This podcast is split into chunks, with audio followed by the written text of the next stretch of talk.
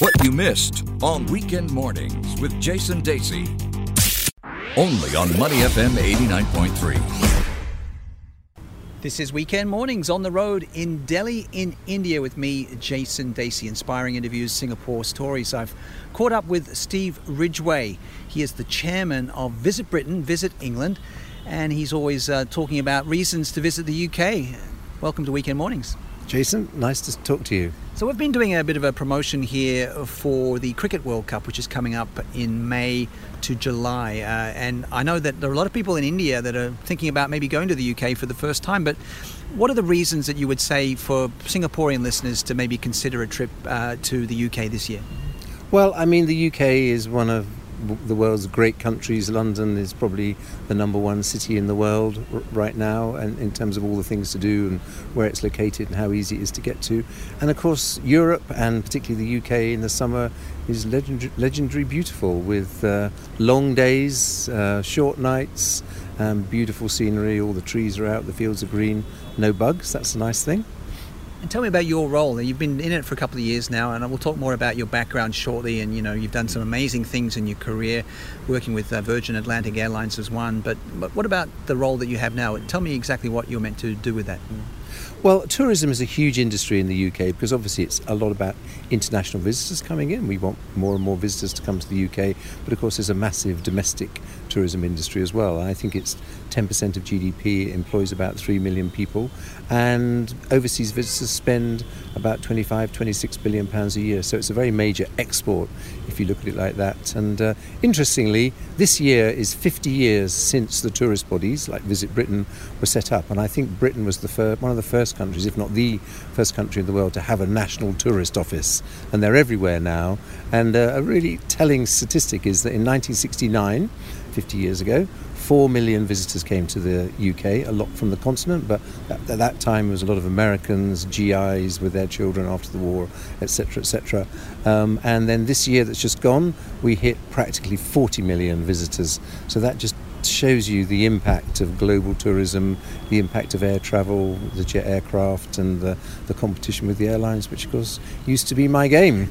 Well, as an Australian, I don't need any convincing. Uh, you know, going to the UK, it's uh, it was a very pivotal part of my life. And my grandmother from Wolverhampton, I had UK grandparent, so I could work in the UK in the 80s and 90s. Lived in West London, as I, I told you off air. But for a Singaporean to consider going to the UK, it's very easy, isn't it? It's very direct. Uh, any extra incentive in 2019? Well, I think it's very easy to get there with great with great airlines and great quality service to get to London. And actually, right now, it's very good value because the pound is um, dropped. So I think Singaporeans would find uh, great value there, whether they're staying at the, the great hotels in London or whether they're getting out and about and seeing some of the fantastic bits of the country that you should get to, whether it be Scotland or Wales or even into the regions of England. With Steve Ridgway, the chairman of Visit Britain, Visit England talk about the currencies devalued, and, and part of that is because of the uncertainty of, of Brexit. I, I, know that this is not your area particularly, but how does that factor in travel plans? Do you think? Um, I don't think it really factors in travel plans. I mean, it has led to that fall in the pound, so the value proposition, the value is very good right now. But the UK is very firmly life goes on, businesses are growing, businesses are changing, there's mergers and acquisitions going on, there's sales, people have got great plans for their for their businesses. So it's very much the country's open. Uh, it, welcoming people. As I say, nearly 40 million visitors came to the UK last year, and we're very determined that that doesn't drop. And it's been rising very, very strongly in the last five to 10 years, particularly with the impact of the Olympics. And uh, it's just gone on rising, and we want to keep that happening. So you should come. It's good value, and there's lots of places to see. There's more and more points to fly into. So come in a way, you were born to travel. You know, when we look at your career, you know, you're a sailor, and, and of course, uh, that role that you had with uh, Sir Richard Branson, at, uh, you know, heading up Virgin Atlantic Air- Airways for uh, I think over a dozen years, 13 or 14 years. What was that like? Um, I think it was a great experience and a great privilege because we came into the aviation business at a time when it was changing fast or needed to change fast. And I think we were a catalyst for that. At that point, many, many airlines were still owned by governments. I think British Airways, for example, had only just been privatised. So there was a need for the industry to change and, and, throw its shackles of government off. And so I think we were, we were the rebels. We were a revolution and we approached it very much from the point of view about what how are we going to be different?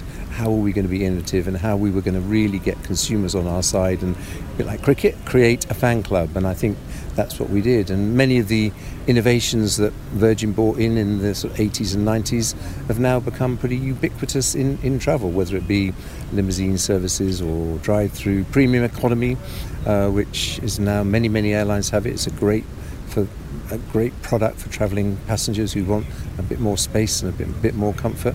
That was invented by Virgin Atlantic, so uh, it was it was fun very exciting times, and I, I, guess you came up against resistance, you know, from British Airways and, and more traditional carriers. Any stories or anecdotes to share from those times? You know, you and Sir Richard Branson, you know, trying to break into that market, and and now that Virgin's well established in many different areas, but it wasn't like that in the old days.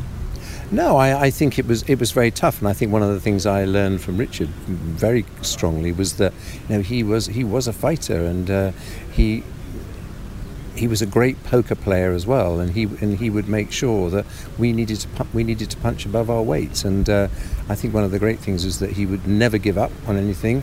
Equally, if mistakes were made, he always thought there was there was no point in looking back. You needed to learn from it. And one of the things I always liked to say to people was, "There's no point." It's very easy for people to sometimes complain and moan, but I used to say, "There's no point in bayoneting the dead. We need to learn from it, and we need to move forward." And uh, you know, he he was tenacious about wanting to make a difference. And uh, it's the David and Goliath thing that Virgin's always been known for. And uh, maybe it doesn't apply so much now because there is so much. There's more competition protection, and there's just more competition so people can do that. But there was certainly a need for it then, back in the mid 80s through in, through into the 90s. And there was also the element of the uh, North Atlantic record that you guys set um, from North America to the UK. Uh, that was in 1986, but it, it, it took uh, a lot of persistence. It wasn't easy, was it? Yeah, that was that was one of the first things when the airline started was how do you get publicity for a very small airline that's flying out of London to New York? Uh, you couldn't advertise on American television then; it was so expensive. So we wanted to find a way for to get this name known. It was slightly irreverent name in the states as well. Why would you kind of slightly offensive in a way, calling this company Virgin something or other. And uh, yeah, so we thought, well, we'll try and break this famous blue ribbon record that hadn't been broken for over 30 years. It used to be held by liners and sailing ships, but of course, jet aircraft had taken over. So we thought we would build this boat and break this famous record. And the first year we got, I think, 130 miles from the end, from the Scilly Isles, and we sank and we got fished out the drink by a ship and then winched off and uh, went went back to the Isles and said, right, well, true British fashion. Didn't make it this time. We'll build another boat and we'll do it next year. And uh, after trials and tribulations again, we did actually break the record the next year. And uh, I think it made the Virgin brand and made Branson very much a household name. And he went on to do lots of crazy adventures after with his uh, ballooning and now space. And of course, you've had the whole growth of the Virgin brand, whether it be Virgin Australia, whether it be uh, other parts of the music business, uh, Virgin Mobile, uh, Virgin Money. It's uh, been quite a story. With Steve Ridgway, who used to work with Virgin Atlantic, now spreading the message about UK uh, tourism as chairman of Visit Britain, Visit England. So, how, how close are you now to Sir Richard, and what's he up to?